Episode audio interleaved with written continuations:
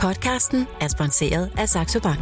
Når du vil investere, skal du være opmærksom på, at omkostningerne ikke spiser dit afkast. Hør mere efter podcasten.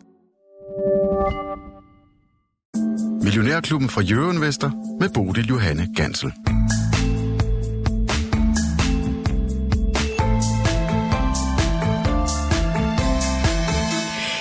Og stort tillykke til verdensborger nummer 8 milliarder, måske allerede født et eller andet sted på kloden, eller måske bare på vej i hvert fald, så er det i hvert fald i dag, at FN mener, at vi når en ny milepæl på øh, klodens samlede befolkning og når på 8 milliarder. En udvikling, som vi her tirsdag morgen tjekker med investorbriller på. Det gør vi sammen med dig, Otto Fridriksen. Velkommen til. Tak for det. Partner og øh, aktiechef hos øh. Jeg burde måske have taget et lavkage med til morgen. Det har jeg sådan set ikke gjort. Det er ikke, fordi det er nogen sådan kæmpe nyhed, at vi nu når 8 milliarder. Vi har sådan set kendt befolkningstilvæksten er ganske godt, Otto. Men alligevel er der måske nogle interessante vinkler, vi kan dykke ned i som, øh, som investor. Vi ser i hvert fald på sagen her i løbet af udsendelsen.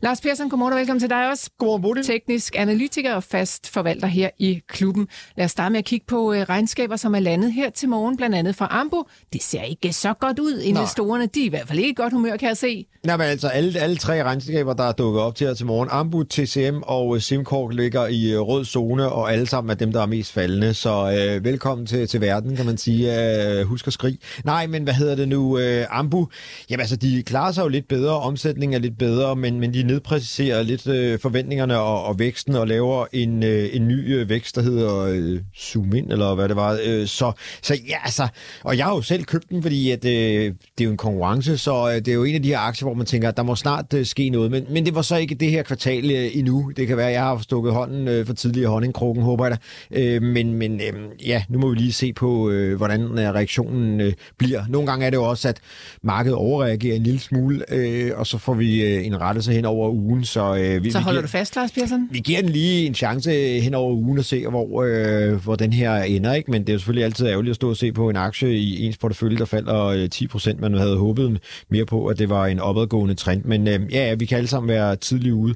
Men altså, øh, Ambu, jamen, de, de kæmper stadigvæk med... Øh, og, og, og få solgt deres endoskoper og øh, få styr på øh, hele forretningen. Og selvfølgelig har konkurrenterne som øh, Olympus og alle de andre opdaget dem, og øh, ligger selvfølgelig også og kæmper med øh, omkring øh, de her øh, til at kigger du undersøge folk. Øh, så øh, det, er jo, det er jo et marked, der er kæmpestort, men øh, Ambu er stadigvæk en, en lille spiller, og det er svært at komme ind og, og rigtig få slået de der helt store øh, mastodonter. Så, så det er jo deres øh, arbejdsopgave. Og så er der jo altså også en ny ledelse på broen. Britt Melby har sat sig i CEO-stolen. Jeg får mm. jo et besøg af hende her til en af vores særudsendelser, Millionærklubben CEO, som vi kalder dem. Mm. Øh, hun kommer i starten af december, så ja, der kan man altså lige finde en udsendelse, hvor jeg, vi dykker lidt ned i alt det, som ikke ikke nødvendigvis handler om aktiekurser og nøgletal og alt det, som man kan læse frem til på tallene. Alt det, der ligger ved siden af, altså strategi og fremtidsforventninger og alt sådan noget. Lars Persson, så ja, det kan man lige og vende og høre, når den engang øh, kommer ud. Mm. Men altså, Gør det noget, at der sådan er en ny ledelse på broen? Altså skal de først til at finde deres egen vej, øh, den nye ledelse, som sidder der nu så? Nej, Britt Milby har jo været med i øh, bestyrelsen, så hun ved jo godt, hvad det var for en forretning, og hun har jo egentlig startet med at, at tage en god nedskrivning, ligesom så mange andre øh, direktører og øh, gør, når, når de sætter sig i stolen, hvis de er sådan lidt ukomfortable ved, ved situationen, og måske har vi fået smurt en lille smule for tykt på øh, fra den tidligere ledelse, og det var måske også derfor, at man ikke rigtig kunne øh, enes. Øh, jeg ved ikke, hvad der er helt foregået derude, men, men man sagde jo farvel til Lars Marker for noget tid siden, øh, hvor man havde en vækststrategi, så kom øh, øh, Gonzales, øh, og det, han købte en ordentlig portion aktier, han troede selv på casen, men han fik aldrig rigtig, han blev aldrig rigtig i aktiemarkedets darling, og han ryttede også øh, lidt op, og nu er øh, Britt Melby øh, kommet en tur og øh, har taget endnu en, en nedjustering, en, en nedskrivning og en oprydning og en øh, udfejning af, af, snavs i kanterne, så vi håber jo så, at alle skeletterne efterhånden er kommet ud af, af skabene, og øh, Otto spurgte mig, jamen øh, Ambu, Ambu var engang en darling, hvordan går det derude? Jamen, det går faktisk ikke øh, i hvert fald sådan tænkt øh, kursmæssigt så godt vel. Den har jo fået nogle,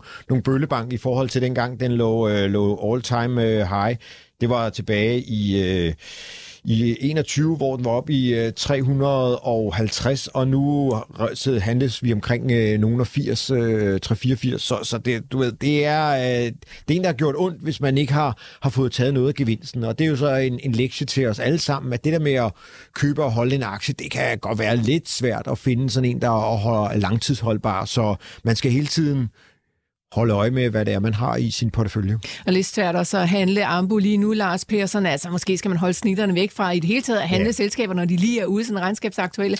Jeg ved ikke, om man turde kaste sig ind i det nu, sådan i den forventning om, at det får for meget hug lige her fra morgenstunden. Det er der helt sikkert nogen, der gør. Altså, ellers var der jo ikke et marked. Der skal jo være en køber og en sælger på hver side, så der er jo nogen, der, der står og, og, og tager imod alt det, andre øh, kaster ud af vinduet i øjeblikket og tænker, det, det bliver ikke til noget. Så øh, det, det er jo det gode ved, ved markedet, det er, at der er jo øh, nogen på begge sider, og lige nu er der nogen, der får det øh, 13 procent øh, billigere, så det er jo bare Men du har ikke flere penge at gøre godt med, eller hvad? Jo, jeg har 4.000 kroner, men øh, det står Ej, ikke rigtigt til, så, så, så sådan er det. Nej. Nå, øh, fra Ambu til SimCorp, her Persson, der er også kommet et regnskab ud. Ja, men det er lidt det samme. Altså en fin om, øh, øh og fremgang i omsætningen. Øh, bundlinjen halter en øh, lille smule, og det, der driller rigtig meget, det er ordreindgangen, som øh, bliver væsentligt lavere, end hvad markedsdeltagerne havde øh, forventet. Og det er fordi, at øh, kunderne, som jo øh, er banker og øh, investeringsselskaber og øh, øh, fonde, som har det her treasury-system, som øh, Sim, SimCorp øh, producerer, øh, de er øh, mere tilbageholdende med at lægge nye ordre, så øh, derfor ser det lidt øh, skidt ud.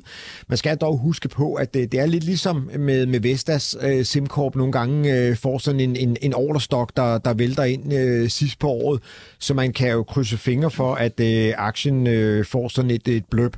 Så har der også været sådan lidt øh, skjulte rygter frem ud fra øh, de små øh, sidehjørner om, at der måske var nogen, der kunne være interesseret i at købe dem. Der er jo ikke særlig mange af de her, den her slags øh, firmaer, og på trods af, at kursen er faldet, og det ikke ser så sjovt ud, så er det jo en af de her sådan mere stabile forretninger, kan man sige, inden for, for tech, fordi du har en, en meget specifik øh, branche, øh, som er kendt, og øh, du, du er en af de dygtigste til at levere de her systemer, så, og der kommer ikke så mange nye spillere på banen, så, så derfor øh, rygterne om, at måske der var et opkøb, eller nogen, der vil købe der børsen på banen, har også sådan floreret lidt øh, ude i markedet. Det er så ikke sket endnu, og nogle gange er der jo røg uden, at der er en øh, rigtig historie, men, øh, men lad os se om... Men det er sjældent. Ja, men det, det er netop det, så man, man ved ikke rigtig lige, hvad det er. Og TCM, jamen det er jo fordi, at vi forbrugere, vi har stoppet... TCM, det er køkkener? Det er køkkener, ja, ja. og vi har stoppet muldvarebeskinnet godt ned i, i baglommen, og det har vi jo længe kunne se på aktiekursen. Den har været sivende, øhm, og, og, og så, så der er jo ikke... Det er jo lidt ligesom huskompaniet.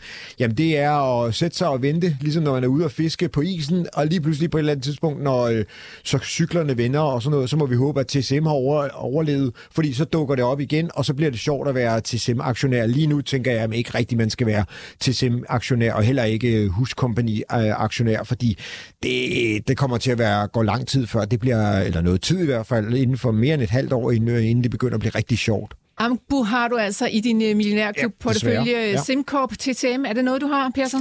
Øh, ikke herinde. Øh, jeg har SimCorp i uh, min uh, portefølje hjemme i mit uh, aktiebrev, så det er jo sådan også en, man skal hjem og, og holde øje med. Men det var egentlig mere som sådan en beskyttelsesaktie, men der er ikke så meget beskyttelse i dag med 8% ned, men uh, sådan er det. Så øh, fra de øh, specifikke regnskaber ud til det generelle marked, Lars ja. Persson, hvor er vi hen sådan tirsdag morgen her? Jamen altså, det danske marked får et godt i nøden øh, pænt nedad, og øh, det er Sverige også en lille smule ned. Øh, USA øh, har så ud til at skulle en, en lille smule, øh, i hvert fald futures, øh, holdt sig en lille smule stigende i forhold til, til lukningen, men ikke meget. Så det er jo også nok en uge, hvor vi kommer til at se sådan en stille og rolig marked øh, ovenpå øh, de der mega svingninger, vi så med en, en god, nogle gode inflationstal og Øh, stigende arbejdsløshed, og nu øh, ser vi jo flere amerikanske virksomheder ude og sige, at øh, de skal skære i øh, beskæftigelsen, eller ja, sende nogen hjem, fordi de ikke skal sidde og, og være på kontoret det næste stykke tid. Så øhm, ja, altså, jeg regner med, at det bliver sådan en uge, der, der, der humper sig lidt igennem, og så må vi så se, hvad der, hvordan øh, de forskellige salg kommer i øh, Black Friday og Black Week og Black øh, Month og hvad det nu ellers hedder. Black Rock, ja, ja, ja. Okay, ja. cool, Lars Persson. Men så vi har altså ikke rigtig nogen sådan klar fornemmelse af, af den underliggende stemning ude på aktiemarkedet lige nu? Jo, altså, det, den er jo lidt forvirret, fordi at vi har jo fået købsignaler i alle indeks faktisk, øh, undtagen af Nasdaq, kan man sige. Ikke? Der var tre indeks, der ikke er gået i køb. Det var øh, portugisiske, det var Hang Seng, og det var øh, Nasdaq, der ikke rigtig havde etableret nye købssignaler på, på ugebasis. Spørgsmålet er selvfølgelig, om det er et flop, ligesom vi så i, øh, i sommer, eller om det er noget, vi tør øh, tro på. Kigger vi på de overordnede makrotendenser, jamen, så kunne man godt forestille sig, at, øh, at vi måske skulle øh, glide tilbage, men øh, er vi bullish og øh, øh, drømmer om, at der kommer en redning lige rundt om hjørnet, jamen så, øh, så kan man øh, tro på det og, øh, og, og købe lidt ekstra ind i aktiemarkedet. Ja, det er svært at være investor for tiden, men øh, så er det jo altså godt, at der er nogen, der kæmper investorernes sag. Ikke øh, nødvendigvis kun på afkastniveau, men altså også for de vilkår, som vi har derude. En af dem, det er Michael Bak, der er direktør i Dansk Aktionærforening. Godmorgen og velkommen til dig, Michael. Godmorgen, godmorgen. Aktionærernes non-profit øh, forbrugerpolitiske interesseorganisation, som det er så fint hed, og jeg sidder selv i bestyrelsen, det skal jeg huske at nævne her, så vi har rene linjer for det her interview. Michael, øh, det er u 46 og dermed også investorugen, som I, øh, I står bag. Hvad skal vi egentlig med sådan en investoruge?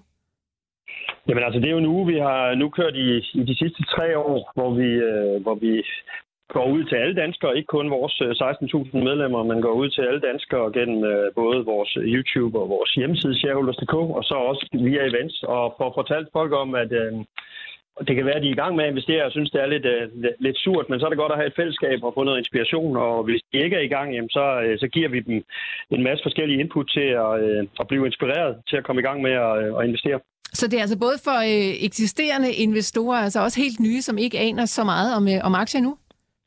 Ja, det er i hvert fald vores mission. Altså vores mission er jo som øh, den her forening, hvor vi både har vores magasiner og vores nyhedsbrev osv., at vi, at vi skal kunne samle alle op. Her om lidt har jeg besøg af, af Nina Bendiksen, der sidder i det, der hedder Fattigrødsklubben, som vi laver sammen med Nørrebro Teater. Og der går vi i hvert fald ud og, og prøver at og, og tale også til dem, der måske ikke er inde på aktiemarkedet i dag. Og jeg har Ole Søberg med mig også her fra, øh, fra klokken 10 på, øh, på vores hjemmeside, og han, øh, han taler jo lidt mere til de, øh, til de mere erfarne investorer, så vi vil gerne prøve at, at samle alle. Men Michael, hvad er investorerne egentlig særlig optaget af lige for tiden? Altså, hvad er sådan den røde tråd i forhold til det, som I gerne vil ud med på sådan en øh, investoruge? Men det er, jo, det er jo, når vi ser tilbage på for et år siden, det var stort set præcis for et år siden, at, øh, at den krise, vi befinder os i, den for alvor tog, tog fart. Så, øh, så jeg tror sådan set, at de fleste godt vil, øh, vil, vil fordybe sig lidt i noget, der ikke er sådan krise på krise på krise, som vi har stået, som vi har stået i.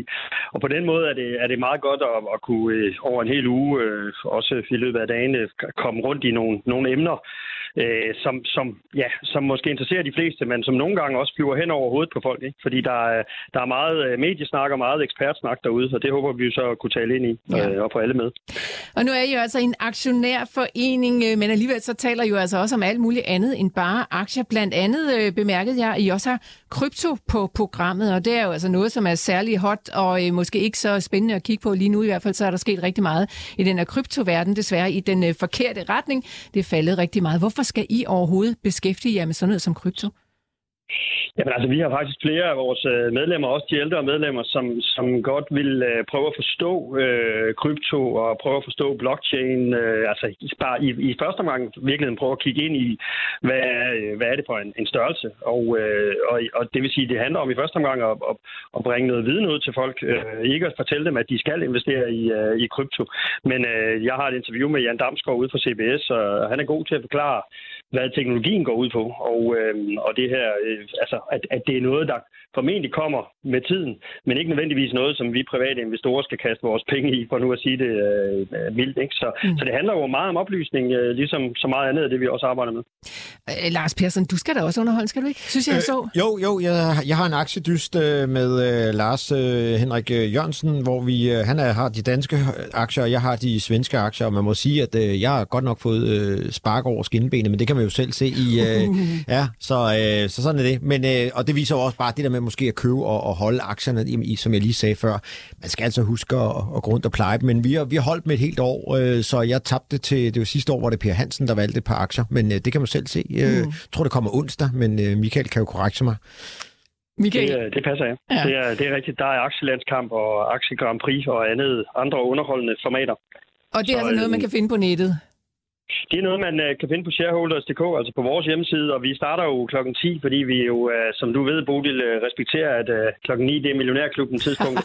så, så, så det kan være, I kan, I kan linke til, og så har vi faktisk også om aftenen på, på DK4, og det er jo også det er jo landsdækkende tv, men det, det går jo også ud på, at vi gerne vil ud til nye målgrupper og, og, og vise, at vi er her med, med, det, med det, vi laver. Så øh, videndeling, uddannelse, inspiration, det er altså noget af det, som øh, I gør over hos Dansk Aktionærforening, og så har I jo altså også nogle ret vigtige politiske dagsordner, som handler om, øh, sådan, ja, lidt enkelt sagt, at det gør øh, beskatningen simplere på investeringsområdet. Michael, nu er der jo altså på vej til at komme en ny regering. Betyder det så, at hele det stykke arbejde, som I har lagt øh, for dagen allerede, skal man sådan starte lidt forfra, eller køre det videre, alt det, I har gang i? Altså, der er ingen tvivl om, vi holder jo øh, øh skarpt øje med, øh, hvordan øh, regeringsforhandlingerne falder ud. Øh, en af de positive ting, vi oplevede før, øh, lige før valget, var jo, at, at den her aktiesparekonto fik lidt mere opbakning og formentlig et politisk flertal.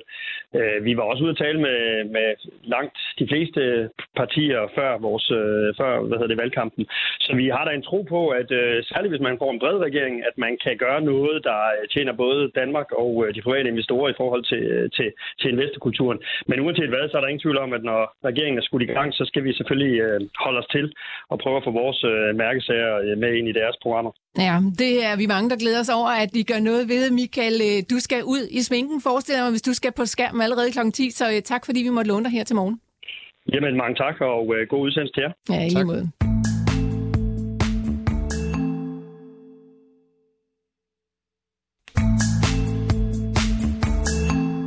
Jeg er garanteret ikke den eneste, der har hørt i min opvækst den her vandrehistorie, der handlede om, at øh, der er så mange kinesere på jorden, og hvis de alle sammen hopper på én gang, så vil det skubbe kloden ud af sin bane i rummet. Og det er selvfølgelig både noget vrøvl og ganske fortænkt. Men hvad betyder mange mennesker på kloden egentlig for vores liv og for klodens udvikling? Og ligger der investeringsrelevante temaer gemt i den tankegang? Det ser vi på sammen med dig, Otto Friedrichsen.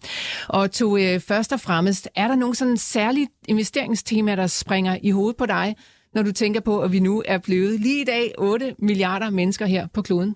Jeg synes, det, det grundlæggende tema, og det som, øh, som først kommer til mit hoved, det er jo ressourcer.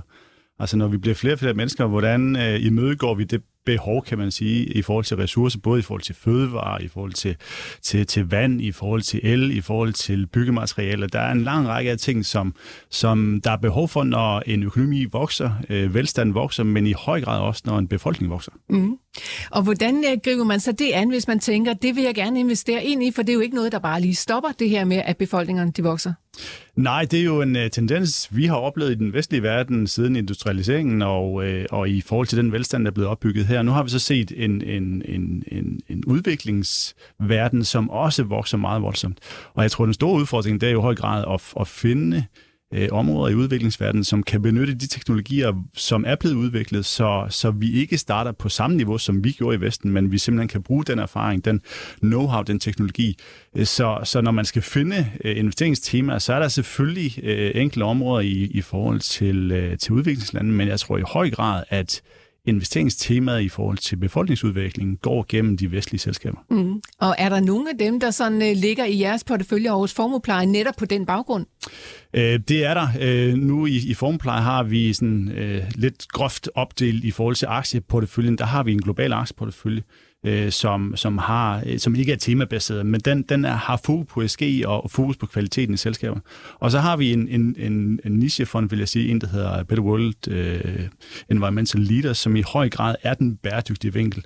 Og, øh, og, og meget af det tema, der er centreret omkring øh, Better World øh, Environmental Leaders, det er netop ressourcer. Det er ren vand, det er fødevare, det er affaldshåndtering, det er den cirkulære økonomi. Alle de her ting, som kan være med til at mindske det aftryk, som ressourcer har, når en befolkning vokser, mm. øh, mhm. som vi ser i øjeblikket. Jeg hørte ikke nævne nogle konkrete selskaber. Øh, kan du afsløre nogle af dem for os? Jamen, det kan jeg godt. Altså, jeg har haft nogle af dem med tidligere også i, i formpleje. Altså, et selskab som Linde er Liquid i forhold til industrigasser. Øh, det er et tysk selskab? Det er et øh, tysk-amerikansk selskab, ja. ja. Øh, også øh, Liquid i forhold til, til Frankrig. Øh, jeg har i, i forhold til øh, landbrug, teknologi, Kubota i Japan, vi har DIA i USA. Øh, landbrug i dag er jo noget, hvor teknologi spiller en meget, meget stor rolle, og hvor effektivisering af ressourcer, specielt i forhold til kødforbrug, øh, så er, er landbrug et af de områder, som i høj grad kan være med til at mindske det aftryk, som, øh, som en øget befolkning har. Altså øh, det, jeg kalder John Deere, altså det er traktorproducenten. Øh, ja. Og så sagde du et øh, japansk selskab, som jeg ikke kender? Kubota. Hvad laver de? Jamen, det er det samme som Deere. Det okay. er en, en, en lillebror til, til Deere Company. Okay. Øhm, der er også, altså nu, nu er vi i landbrugssektoren, DSM i Holland, i forhold til det er jo fødevare, det er ingredienser til fødevare, men det er også ingredienser og enzymer til øh, foder, kvægfoder blandt andet, øh, metanudslip, reduktion af metanudslip. Øh, vi har det i forhold til Arlas øh, CO2-ambition, der er det simpelthen en vigtig parameter i forhold til indfrielse af landbrugets øh, CO2-aftryk. Øh, der er øh, rent drikkevand, Viola øh, i, i, øh, i Europa. Vi har øh, øh, andre steder, hvor, hvor det at håndtere drikkevand øh, som en meget knap ressource i, i dele af den, øh, den verden, som vokser kraftigt, er et, et meget, meget vigtigt tema. Og altså, det er måske også lidt for tænkt at tage det her emne op, bare fordi vi bliver 8 milliarder mennesker på jorden lige præcis i dag. Og for som du siger, det ligger jo ligesom sådan en underliggende, et underliggende fundament af alt det, som der sker i øvrigt. Men ikke desto mindre... Øh, der er lige præcis den her affaldshåndteringsvinkel, som du øh, lige nævnte, og Hanne hun har skrevet ind til os, om vi ikke kan kigge lige præcis øh, på noget af det, fordi hun synes, at affaldshåndtering det ligner en øh, safe haven, om det er en god investering, og hun kigger lige præcis på et selskab, der hedder Waste Management. Jeg, kender, jeg ved ikke, om du kender det, Otto. Det er et selskab, vi har i vores portefølje i uh, Environmental Leaders. Ja, øh, nu kalder hun det safe haven. Det ved jeg ikke, om der er noget, der er efterhånden. Mm. Men uh, Otto, hvorfor har I valgt at tage lige præcis det selskab ind? Jamen, øh, det, det er jo fordi, at affaldshåndtering er jo et sted, hvor vi virkelig kan udnytte de ressourcer, der er blevet brugt en gang. Øh, hvis, hvis vi ser øh, dels i den vestlige verden, så er affaldshåndtering jo noget, som vi er blevet vant til. Altså, øh, mine børn, øh, vores familie håndterer jo affald som en naturlig del. Det gør man desværre ikke alle steder. Øh, og specielt områder, hvor, hvor verden vokser kraftigt, der er det at bruge ressourcer en gang er egentlig det, der er, er, er, er, er hoved, øh, hvad skal man sige, hovedtesen. Øh, og, og kan man i højere grad gå ind i et, i et land som Indien eller i Kina, gå ind og reducere den her affaldsmængde øh, og genbruge meget af det affald, som et eller andet sted bliver kasseret og ligger et sted og, og øh, bliver opbevaret, øh, så er man kommet rigtig langt i forhold til håndtering af ressourcer. Og den her økonomi, hvor vi egentlig prøver at genbruge ressourcerne flere gange, i stedet for bare at trække det op, bruge det, og så, så lægge det hen og, og lade forfalde. Waste Management har øh, tickerkoden WM, og Lars Persson, jeg har også bedt dig om at kigge på den øh, teknisk. Ja, altså den hænger, øh, altså den hænger ikke, men den er, der, der er ikke så meget vækst i den her på, på det seneste, men det er jo klart, sådan er markedet og også, selvom det er et øh, spændende område, så er den sådan gået øh, lidt i stå. Den ligger øh, 157, og det tror jeg egentlig, den også øh, nogenlunde startede året med. Altså det, har, det der også har været udfordringen med, med hele det her waste, det er, at der er sådan lidt mafia-ting og sådan noget. Der har været nogle penge under bordet, og det har, det har ikke været sådan en branche, hvor hvor at det, det har sådan været helt rent, undskyld mig, men, men det har været sådan lidt, hvor at, at det, det har været mere en affald, der har været håndteret, og det har været øh, en, en beskidt branche på, på flere øh, måder. Men altså, vi, vi har det jo også altså, i, i Sverige. Øh, nu, nu er det ikke øh, direkte, det er mere sådan øh, kloakker og sådan noget, øh, Nova 14, eller NORVA øh, 24 hedder det, undskyld, som er med øh, studsvis, som vi snakker om, og i forhold til det nukleare. De har faktisk også noget waste management øh, arbejde i et, et datterselskab, og jeg læste lige i går, øh, da jeg sad og surfede lidt rundt og læste nyheder af Tomra. Tomra er jo et godt eksempel på, øh, at vi genanvender vores plastikflasker. Der er det faktisk, at øh, Ungarn nu skal til at, at, at anvende deres øh, plastikflasker, eller deres flasker øh, igen, og skal have sat 2.000 terminaler op.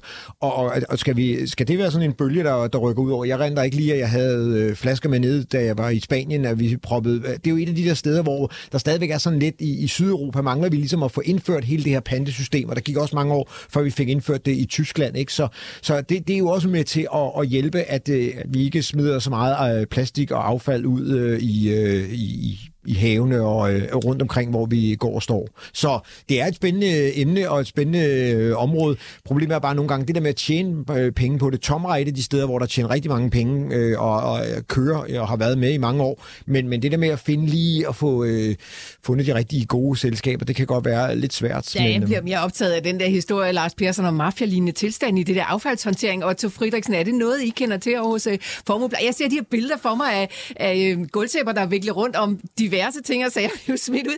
Altså, er det noget, I kender til? Altså, det, jeg, jeg vil give Lars ret i, der har jo været affaldshåndtering af rigtig mange steder, og der er steder, hvor, hvor det at komme af med affald er også forbundet med en, hvad skal man sige, en, en øget risiko, når vi ser på, på nogle af de her parametre. Det er ikke noget, vi mener, der er i, i waste management, og, og noget, som er et dominerende tema der. Men, men i forhold til, til lige en pointe også i forhold til, til lytterne her, der spørger i forhold til, er det risikofrit? Øh, og, og svaret er selvfølgelig, nej, det er det ikke, fordi mm. det er jo en aktie, hvor, hvor kursudviklingen afhænger af den fremtidige indtjening. Så der, der er i høj grad i, i, i forhold til, det er jo en, en bæredygtig vinkel, man køber ind i, når vi taler 8 milliarder mennesker og ressourceforbrug i, i meget høj grad. Der er den ene ting i forhold til, jamen, den gode historie, som vi alle sammen kan høre i dag, med at vi nu krydser 8 milliarder, og selvfølgelig skal vi have affaldshåndtering osv., øh, det er der rigtig mange, der ved, og det kan vi også se i aktiemarkedet. Så, så det at købe noget, som er attraktivt værdiansat, hvor vi kan se en langsigtet historie, der er underbygget af en, en værdiansættelse, der er attraktiv, det er, hvad skal man sige, den, det fundamentale, øh, den fundamentale vinkel, den gode investeringsmæssige historie. Det er vigtigt at have den på plads. Mm. Øh, og så er der også, øh, som jeg mener, man skal være meget opmærksom på, når man investerer bæredygtigt, at, at bæredygtig investering har en konsekvens rent risikomæssigt at, at jamen, når man investerer bæredygtigt, så er der nogle områder, som, som man ikke kan investere i. Der er områder, som ikke kan klassificeres som værende bæredygtige. Så, så helt naturligt vil man få en risikoprofil, der er mere koncentreret mod dele af økonomien, mod dele af aktiemarkedet. Og det skal man være opmærksom på i et, i et marked, der selvfølgelig bevæger sig over tid. Men øh, miljø, det er i hvert fald noget af det, som man øh, kan kigge ind på, hvis man er interesseret i den her vinkel i øh, forhold til de 8 milliarder. Men en ting er, at vi bliver mange, mange mennesker på den her klode. Vi bliver mange flere end det, selvfølgelig. Men øh, noget andet er, at vi bliver også ældre og ældre. Og jeg hører dig ikke tale ind i noget, der ligner noget sundhed eller øh, ældrepleje eller sådan noget. Altså, ligger det ikke i naturlig forlængelse af, at vi bliver flere og flere? Der ligger mange ting, mange relaterede historier, sundhed, ældrepleje, øh, udvikling, forskning i, øh, i, øh, i, øh, i behandling, øh, effektivisering af behandlingsmetoder. Mange af de her ting er også dele af elementet. Der er også hele øh, øh, rental, som man, altså det her med, at man i stedet for at købe en gravmaskine, når man er entreprenør, så leger man en gravmaskine og bruger den de tre måneder, man skal bygge, og så i stedet for at stille den i garagen og lave afskrivning, så leverer man den tilbage. Så man, man bruger ressourcerne, øh, og i, i det omfang, man skal bruge dem, og levere dem tilbage, så andre kan bruge dem. Altså, der er rigtig mange ting, som, som i forhold til økonomisk vækst, i forhold til demografi, i forhold til en øget befolkning, som giver mening øh, i forhold til at købe ind i det tema, hvor vi i dag krydser de 8 milliarder. Men hvor fast ligger den her demografiske udvikling egentlig, Otto? Fordi nu har vi lige været igennem en øh, gigantisk pandemi, en global pandemi, som jo altså, øh, der var masser af mennesker, der døde, og der er også masser af efterfølgende påvirkninger af, hvordan det ser ud i verden. Jeg læste i Time Magazine, at øh, de amerikanske dødsfald relateret til alkohol er steget 26 procent i det første år af pandemien. Altså, der er simpelthen mange flere, der drikker, drikker sig ihjel, desværre. Øhm, så altså, der er jo nogle følgevirkninger af alt det her. Spiller det ind på den lange trend i forhold til øh, demografi? Jamen, øh, det gør det jo et eller andet sted, og, og så når vi kigger på de områder, hvor væksten virkelig er, Øh, så er det jo i udviklingslandene. Det er i Afrika, det er i Indien. Øh, det har også været i Kina. Kina vokser mindre, end Kina har gjort historisk. Så, så, så de steder, hvor der er befolkningstilvækst, er jo også de steder, hvor vi ser økonomisk velstand, hvor vi ser mange af de investeringsmæssige temaer udspille sig.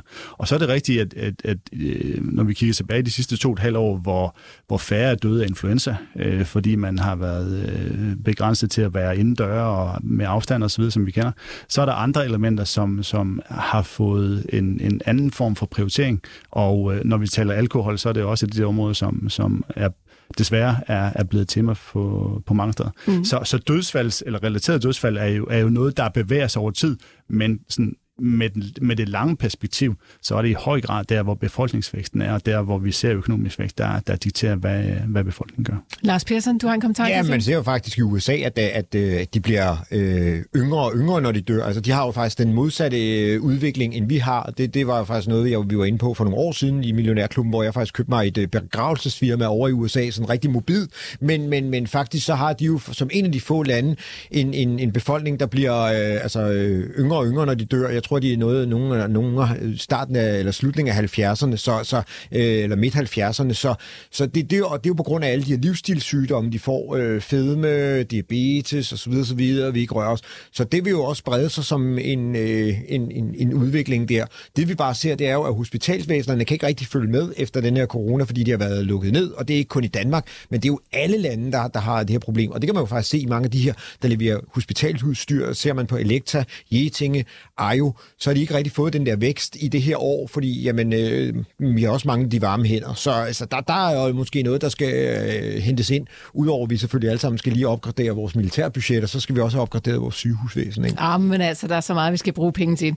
Nå, lad os hoppe fra de 8 milliarder ud til den mere bredere debat om, hvordan markedsstemningen den egentlig er. Og jeg tænker, jeg vil lige starte med at læse et tweet op, som jeg faldt over i går. Øh, det er fra The Kobasi Letter, øh, som skrev sådan her på Twitter i går. Nu har jeg bare sådan oversat det frit til dansk. Der blev skrevet, aktier handler, som om der ikke længere er inflation. Obligationer handler, som om vi er i et bullmarked. Guld handler, som om inflationen er 20 procent. Olie handler, som om vi har deflation. VIX handler, som om ingenting sker. Krypto handler, som om vi var i 2008.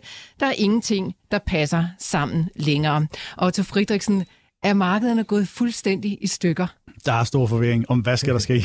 Det, det må være hovedsendelsen i det tweet, du læser op. Og jeg synes jo, når vi kigger på 2022, så har det været i særdeleshed et usædvanligt år, både når vi ser på aktie og obligation som de to store, men også en lang række andre aktivklasser. Øhm, obligationsindeks er faldet kraftigt, faldet mere end aktier på visse områder. Aktierne er faldet. Men, men det der, hvis vi skal blive i aktiemarkedet, det der måske er mest i øjnefaldende, det er, hvor langstrukket aktiefaldet har været. Altså, vi har haft tre kvartaler i 2020, som, som har været det fjerde dårligste siden 1987. Øh, det, er, det er noget, der drukner i den her verden, hvor rigtig mange ting har været i spil. Øh, normalt ser man jo, at, at aktiemarkedet tager elevatoren ned og trappen op. Aktiemarkedet har taget trappen ned i år, øh, hvor man har set det her langstrukket øh, aktiekursfald afløst af en sommer, som, som i, i væsentlig grad var en, en rigtig god aktiesommer, men så afløste aktiekursfald igen. Og omdrejningspunktet igennem hele året har været renter. Det har været inflation, centralbanker, og hvad gør markedsrenterne? Mm. Og nu hvor markedsrenterne, de så måske slipper en lille bitte smule, i hvert fald med de seneste CPI-tal fra USA, der ser det ud som om, at de amerikanske renter kommer en lille bitte smule ned igen. Og du, øh, ligger det værste så bag os?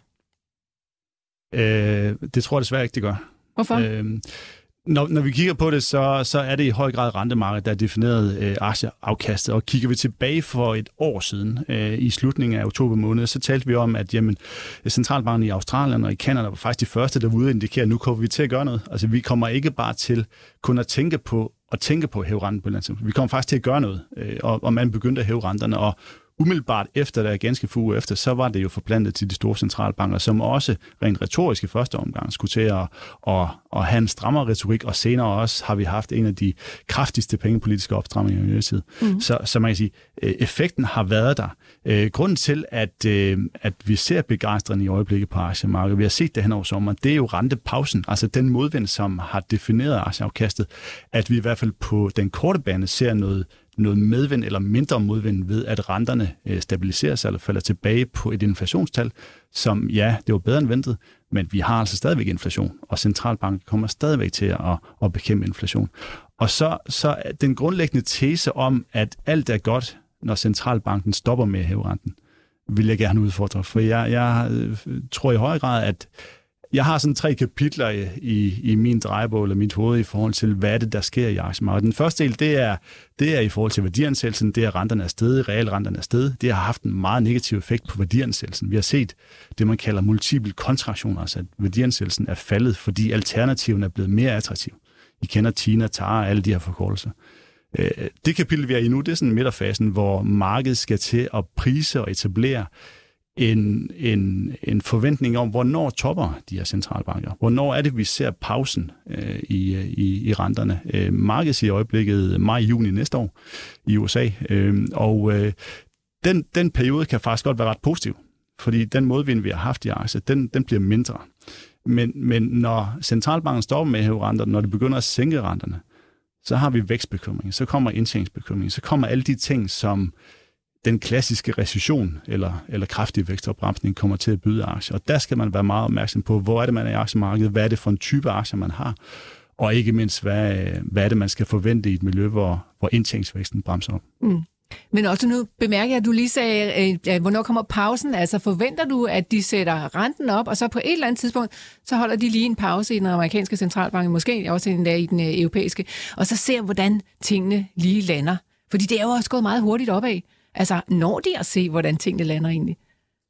Øhm, og det kommer jo an på, hvor, hvor, hvor kraftigt reagerer økonomierne på de her massive rentestigninger, vi har set over de sidste 12 måneder. Øh, fordi når vi ser i historisk perspektiv, så har det været en ekstraordinær periode, ekstraordinær 12 måneder, hvor vi har set centralbanker over hele verden øh, hæve renterne meget, meget kraftigt. Øh, men, men husk på, at vi er gået fra den ene grøft til nu den modsatte grøft. Mm. Øh, I sommeren, øh, juli måned 2020, sagde øh, centralbankchefen i USA, at centralbanken i USA ikke engang tænkte på at tænke på at hæve renten. Og når, når renten er prisen på penge, så skal man jo forestille sig på det daværende tidspunkt, at, at penge er gratis, så langt øjet rækker.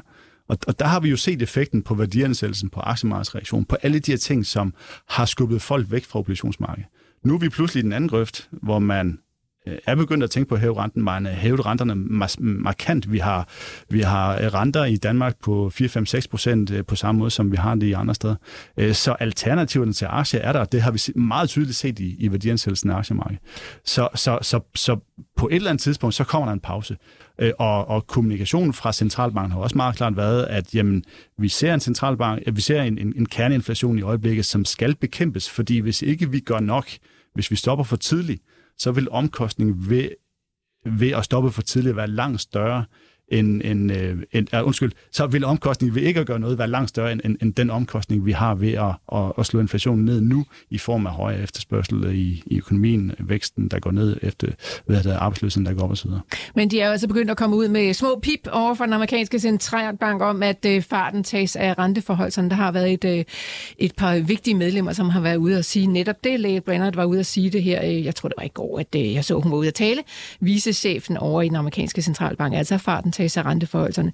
Og to, hvis vi sådan leger lidt med de her øh, renteforholdelser, farten tages af, og måske sættes den op igen, og måske skal der være pause, og dit og dat, alt kan ske. Hvad vil være et øh, sådan godt og langtidsholdbart drømmescenarie for aktierne, hvis vi sådan øh, kigger på den der måde at, at lege med renter på? Drømmescenariet og det mest positive for aktier vil være, hvis centralbankerne lykkes med en blød landing. Mm. Øh, hvis centralbanken lykkes med, at jamen, de rentehævninger, der har været, har været i forsøg på at få kerneinflationen ned.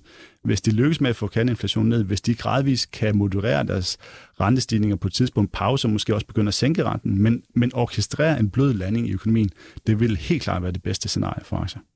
Og noget af det, der er det helt store problem i USA, det er jo lige præcis det meget, meget stramme arbejdsmarked. Og det er altså noget, vi måske også øh, kan blive lidt klogere på med de udmeldinger, som vi har fået fra selskaberne her de seneste par dage. I hvert fald har Amazon været ude på rygtebasis i New York Times, øh, så vidt jeg kan se. Jeg har ikke fået det bekræftet nogen steder, men altså rygtet vil vide, at de skal fyre 10.000 medarbejdere. Meta har også været ude og sige, at de skal fyre. Jeg ved godt, at Amazon de har halvanden million medarbejdere, så det er måske øh, et lille blip. Men Otto, når de her historier begynder at komme ud, øh, der var også FedEx, som sender folk på, på overlov. Er det godt for aktier? Nej, fordi hvorfor fyrer de folk? Øh, baggrunden kommer jo i, i, i primært et, eller to forhold. Øh, når vi kigger på virksomhedens overskudsgrad, altså deres evne til at konvertere omsætning til indtjening, så har den øh, været øh, her til for ganske nylig historisk høj. Så cirka 12 kroner af hver 100 kroners omsætning har øh, indtil for ganske nylig været ren indtjening. Og, og den har været begunstiget af perioden efter covid, hvor man har kunne hæve priser, man har haft pricing power, man har kunne tjene rigtig mange penge.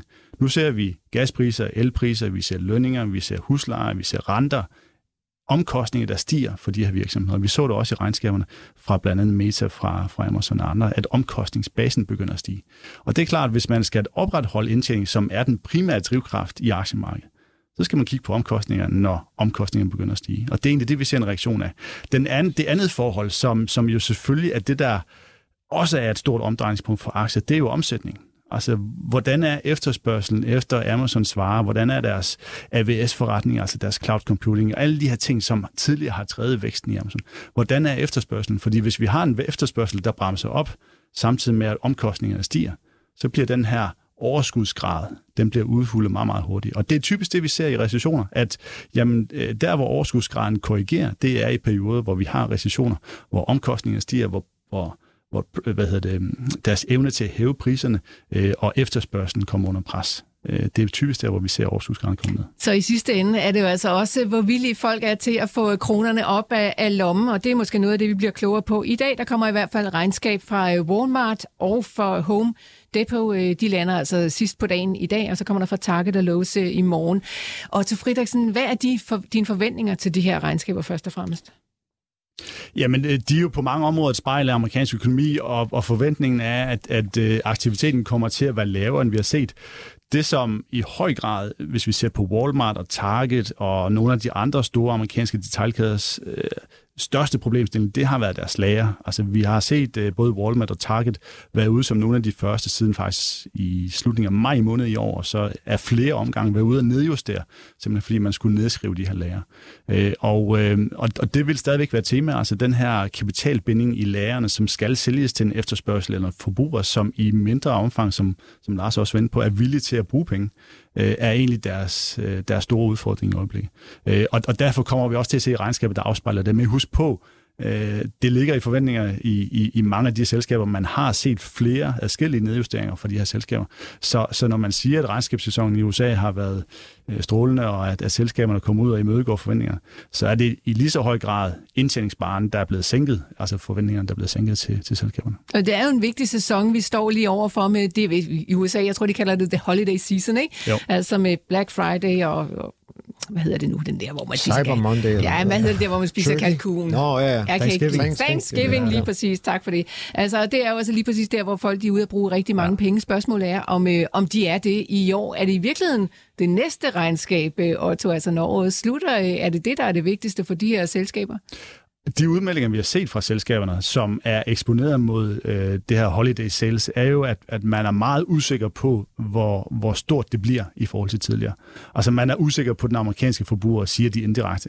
Øh, og og jeg, jeg, vil øh, helt klart mene, som du også øh, indikerer her, Budel, at jamen, når usikkerheden er så stor, når vi ser, at, at virksomheden tilpasser, så bliver det meget interessant at se på, hvad bliver det reelle eller realiserede salg, når vi kommer igennem øh, Black Monday øh, og, og Cyber Monday, eller øh, Black, Black Week og Black øh, Month, som vi- taler om. Altså, der er rigtig mange ting, mange tiltag, der bliver, der bliver værksat for ligesom at få ryddet op i de her lager, som er blevet meget, meget store, når vi kigger på, øh, på blandt andet amerikanske tal.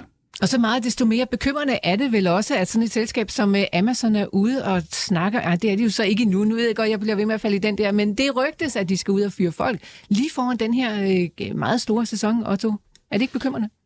Jo, men nu skal du sige, det er, det er jo også en meget stor base, de har. Øhm, øh, Meta har, jeg tror, de fyrede, var det 11.000, eller de skulle afskede øh, ja. over en periode. De har, jeg tror, det er små 90.000 medarbejdere. Så, så der er noget størrelsesforhold i det. Øh, men, men signalværdien er, at du er nødsaget til at kigge på dine omkostninger. Du skal forholde dig til efterspørgselen, eller den amerikanske forbrugers villighed til at bruge penge er jo et skifte i forhold til, hvor vi kom fra tilbage hen over sommeren 2020 og så fremad, hvor, hvor alt kunne lade sig gøre, hvor, hvor renterne var nul eller negative, hvor, hvor finanspolitikken var meget, meget lempelig, hvor der blev sendt check direkte til den amerikanske forbruger. Nogle af de følgeeffekter er jo det, vi døjer med nu, øh, og blandt andet i form af inflation, blandt andet i form af, af højere lager i detaljsektoren, øh, og de ting, der skal justeres. Og det er en tilpasningsperiode, vi skal igennem. Men der er jo også stadigvæk øh, mennesker derude, som er klar til at købe aktier op. I går der fik vi den øh, kvartalsmæssige rapportering til børsmyndighederne SEC i USA. Altså øh, det er de institutionelle fondsforvaltere, som har mere end 100 milliarder under forvaltning, 100 milliarder dollar. De skal altså indberette til børsmyndighederne, hvad de har handlet. Og der så vi blandt andet, at Buffett, Warren Buffett havde været ude og købe Taiwan Semiconductors, og så havde han købt op i investeringsbanken Jeffries, og reduceret i US Bank og øh, Bank of New York Mellon. Og tog øh, det her med at sådan hoppe ud af de sådan mere traditionelle, klassiske bankforretninger, og så ind i en investeringsbank. Er det et signal i en eller anden retning for dig? Der er ingen tvivl om, når vi ser på banker, så har de øh, nyt godt af de højere renter. Øh, vi har set renterne i USA stige øh, markant. Vi har set det i Europa. Vi er gået fra negative renter til nu positive renter. Det i sig selv er positivt for bankernes basisindtjening, eller deres evne til at generere basisindtjening. Så, så, så rigtig meget positivt er, er fuldt i kølvandet på bankerne på, på begge sider, altså både i Europa og USA. Når vi kigger på, på verden fremadrettet, så er det jo i høj grad deres deres cost of risk, som man kalder altså det her med, hvad er omkostningen ved at have en risiko som bank, altså primært på deres udlån. Vi har i en lang periode efter øh, marts 2020 set banker hensætte til en, en, en forhøjet risiko for konkurs. Altså man frygtede, at, at covid ville medføre rigtig mange konkurser, og når man frygter eller forventer en konkurs, så skal man hensætte kapital som bank. Det viste sig, at, øh, at konkurserne udblev. Øh, renterne gik i nul, øh, finanspolitikken var meget, meget lempelig, så konkurserne øh, indfandt ikke sit, øh, sit indtog hverken i Europa eller USA i det omfang, man havde frygtet. Så meget af bankernes indtjening har egentlig været i, gennem en række kvartaler tilbageførsel af de her hensættelser.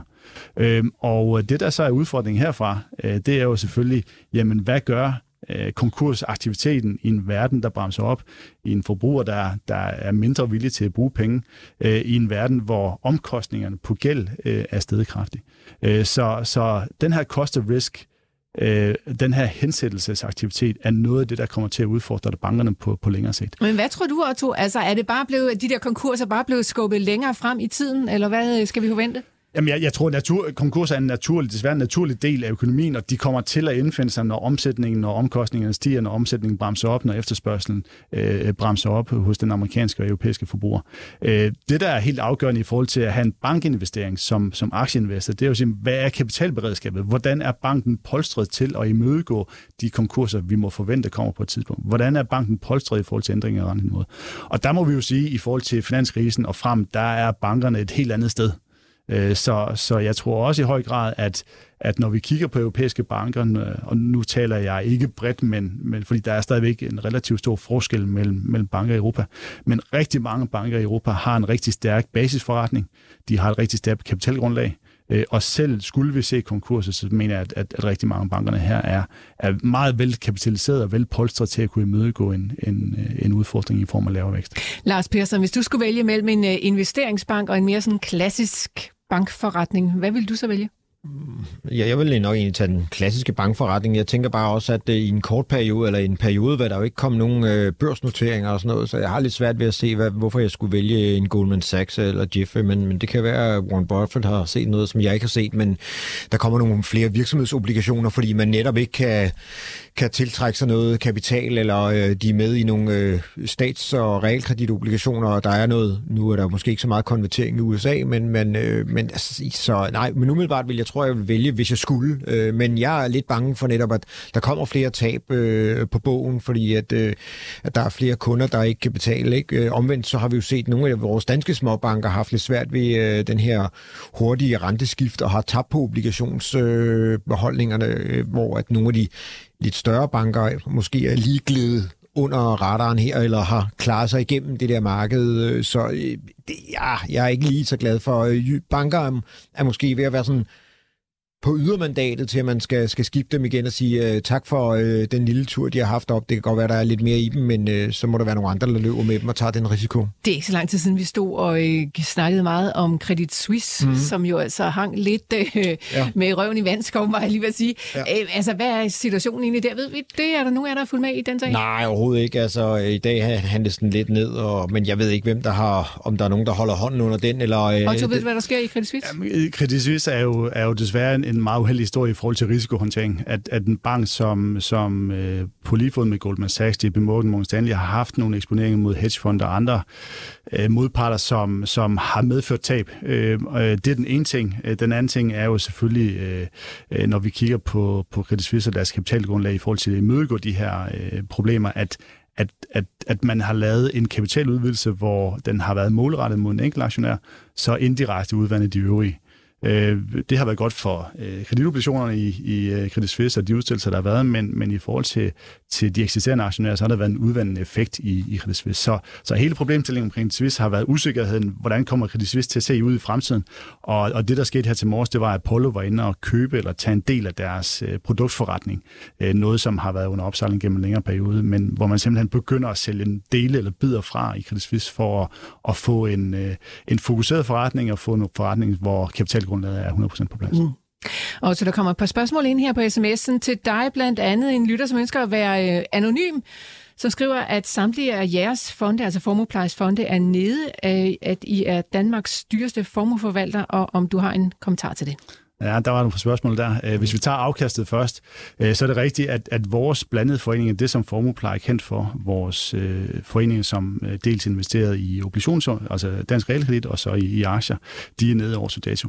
Øh, aktiedelen ligger egentlig på niveau med, med aktiemarkedet som helhed, men, men det, der har været udfordrende for, for formuepleje og, og vores obligationseksponering, det har været, at øh, danske realkreditobligationer, deres rente eller deres kreditpræmie, det man kalder OAS, spændet mellem kreditobligationer, undskyld, realkreditobligationer og, og danske statsrenter, at det er kørt ud. Det er kørt ud af flere årsager. Øhm, det er udbud og efterspørgsel, det er udstillelser i forhold til covid, det er øh, hvad andre kreditprodukter gør i resten af verden, som har været et element. Mange har også hørt om japanske investorer, der, der igen ser muligheder i deres øh, egne egen statsobligationer, øh, når man tager valutaen med i betragtning. Så, så den udvidelse er, er, er kørt ud til nogle niveauer, som vi ikke har set siden finanskrisen. Og det har ramt øh, formueplejes øh, obligationseksponering primært. Det er noget, hvor vi fremrettet ikke mener, at, at den her kreditpræmie er berettiget. Øh, så længe den er her, så er der et, et højere bidrag til obligationsafkastet, og skulle den begynde at køre ind igen, så får vi et ekstra et højere bidrag på, på afkastet, fordi vi får en, en, en obligationsmedvind eller en rentemedvind. Øh, men, men, men langsigtet, der mener vi stadigvæk, det er ganske attraktivt at, at kigge på dansk realkredit. I holder fast. Og Otto, er I øh, den dyreste kapitalforvalter i Danmark? Øh, I forhold til omkostninger, så er de jo, øh, når vi kigger på vores øh, omkostninger bagudrettet, at, at vi har en, en omkostningsprofil eller en struktur, hvor vi bliver aflønnet af, hvor godt det går i fonden. Vi er ikke øh, gift med en bank, så, så vi skal levere afkast øh, over tid. Øh, og øh, vores model går ud på, at jamen, går det godt for vores investorer, så går det også godt for formuepleje. Øh, og vi har det, der hedder et resultathonorar, så hvis afkastet stiger mere end et givet niveau, så tager vi en del af, af overskud. Omvendt skulle afkastet falde, så kan vi ikke tage den her del. Så går det ikke særlig godt øh, for formuepleje. Øh, så, så det er egentlig et forsøg på at sidde i samme båd som investorerne og sige, hvis det går godt for investor, så skal det også gå godt for formuepleje, og går det skidt for investor, så skal det også gå skidt for formuepleje. Og det må så være gået skidt for formuepleje i år, kan næsten det vil det forstå. gøre, og når man kigger på omkostninger i år, så vil de også være anderledes end det, vi har set uh, i de gode år tidligere. Okay. Så er der en lytter, som uh, skriver, at vi tidligere har været omkring Alibaba med dig, som uh, I har købt ved uh, omkring kurs 150. Nu ligger den i 71, om I holder fast, køber mere eller sælger. Det er rigtigt. Vi har talt om Alibaba, uh, Tencent, faktisk de, de store kinesiske aktier uh, igennem en periode, og uh, fundamentalt set har vi egentlig været store fortaler af, af kinesiske aktier. Uh, det vi brugte rigtig meget tid på i kølvandet af øh, Ruslands invasion af Ukraine, det var at se på risikopræmier. Øh, vi har øh, ikke en en-til-en problematik, men vi har Taiwan-Kina-problematikken og USA på den anden side. Så, så øh, ved flere lejligheder har vi været virkelig at prøve at trykteste og stressteste vores øh, kinesiske eksponering, og er kommet til den beslutning her i, i sommer, at, øh, at den risikopræmie, øh, som vi kunne se i kinesiske aktier, som var øh, ekstraordinært, når vi kigger på, på virksomhederne, at den faktisk ikke var stor nok i forhold til, skulle vi se en eskalering over tid i den geopolitiske situation. Så vi har faktisk taget den beslutning øh, tilbage i den tidlige sommer, simpelthen helt at ekskludere øh, aktier i Kina, i øh, Hongkong og i Macau. Så ingen Alibaba i porteføljen over hos uh, Formuepleje mere. Ingen Alibaba. Okay, og så er der Palle Ejert uh, fra Vordingborg, som her til sidst skriver, US Futures peger igen op. Kan man blive ved med at kalde de nuværende stigninger for et bear rally? Altså en, hvad skal man kalde det, kortvarig optur i en ellers nedadgående trend. Otto, hvad siger du til det? Jamen, der, der, det kender Lars måske meget med, men der er nogle niveauer i forhold til, hvis du jeg tror, det er over 20 procent, så, så går man over i, i et bullmarked osv. der er vi jo stadigvæk et, et godt stykke fra. Øhm, så, så når vi kigger på, på bare de seneste, den seneste uges tid her, så kommer en meget stor del af stigningen, den kommer jo i forhold til torsdags, hvor vi så øh, amerikanske aktier, europæiske aktier, specielt de cykliske konjunkturfølsomme aktier stige meget kraftigt. Øh, og så, øh, så begynder stødet lidt at lægge sig i den her uge. Øh, vi har øh, en, en del nøgletal ude fra den amerikanske forbruger, vi har PPI-tal, altså producentpriser, som, som er lillebror til, til forbrugerpriserne, øh, som kommer i dag. Øh, så der er rigtig meget øh, fokus på de her ting. Øh, men, men, men så længe vi er under de 20 procent, så mener jeg, at vi er i et, i et bear market rally sted. Så Otto, hvad er det vigtigste for dig at holde øje med i den her uge? Er det regnskaber? Er det nøgletal? Er det debat fra Bailey? Eller hvad holder du særlig øje med? Der er to ting. Den ene ting, det er de amerikanske nøgletal på producentpriser og på den amerikanske forbruger, altså detaljsalg og, og boligmarkedet. Og den anden ting, det er øh, Fed Speak, altså vi har en del af de amerikanske centralbankmedlemmer, der er, er skemalagt til at være ude og tale om forskellige ting, men det, der vil være omdrejningspunktet, det er helt klart eventuelle kommentarer på, hvad var det, vi så i torsdags, hvordan kommer centralbanken USA til at agere, netop i forhold til, hvad er rentestigen herfra fra den amerikanske centralbank. Du nævnte nogle af dem, der var ude i går. Øh, der kommer op mod 15 øh, planlagte taler her i den her uge. Oj, oj, oj. Meget man skal holde øje med. Nå, Lars Persson, øh, du har stået og holdt øje med markedet, er jeg sikker på, så lad os yes. lige øh, ret blikket mod det. Hvad sker der derude? Ja, det er sådan en blandet øh, landhandel. De amerikanske futures er som rigtig nok op, som Palle siger, mens Danmark, Norge og Sverige hænger lidt i bremsen. Danmark er mest nede med 0,5 sammen med Sverige, og Norge kun lige rundt nullet. Så det er sådan lidt, og Tyskland lige går et lille minus, men, men det er sådan lidt blandet landhandel. Ambur nede med 14 procent, har rettet sig en lille smule, men ligger der og simrer. Øh, SimCorp har også rettet sig en lille smule, kun ned med 5% sammen med TCM, så det er sådan en, en lidt øvmorgen for, for de aktionærer, og øh, Ørsted ligger over i den, i den varme stol med 2% afkast oppe, men ja, lad os se, hvad der, hvad der kan bydes på. Vi øh, sætter et punktum der. Tak, øh, Lars Persson og øh, Otto Fridriksen, der var med mig her i studiet. Hvis du ikke kan vente helt til i morgen med at lytte mere til os, så kan du altså gå ind på jordinvestor.dk og finde flere podcaster, både Livsstilsmagasin, og der er vores Millionærklub CEO. Der er også morgennyheder hver morgen, øh, når klokken er lidt over syv, så der kan du altså få dine tidlige nyheder allerede fra dagens start. Vi siger tak, fordi du lyttede med. Vi er tilbage igen i morgen.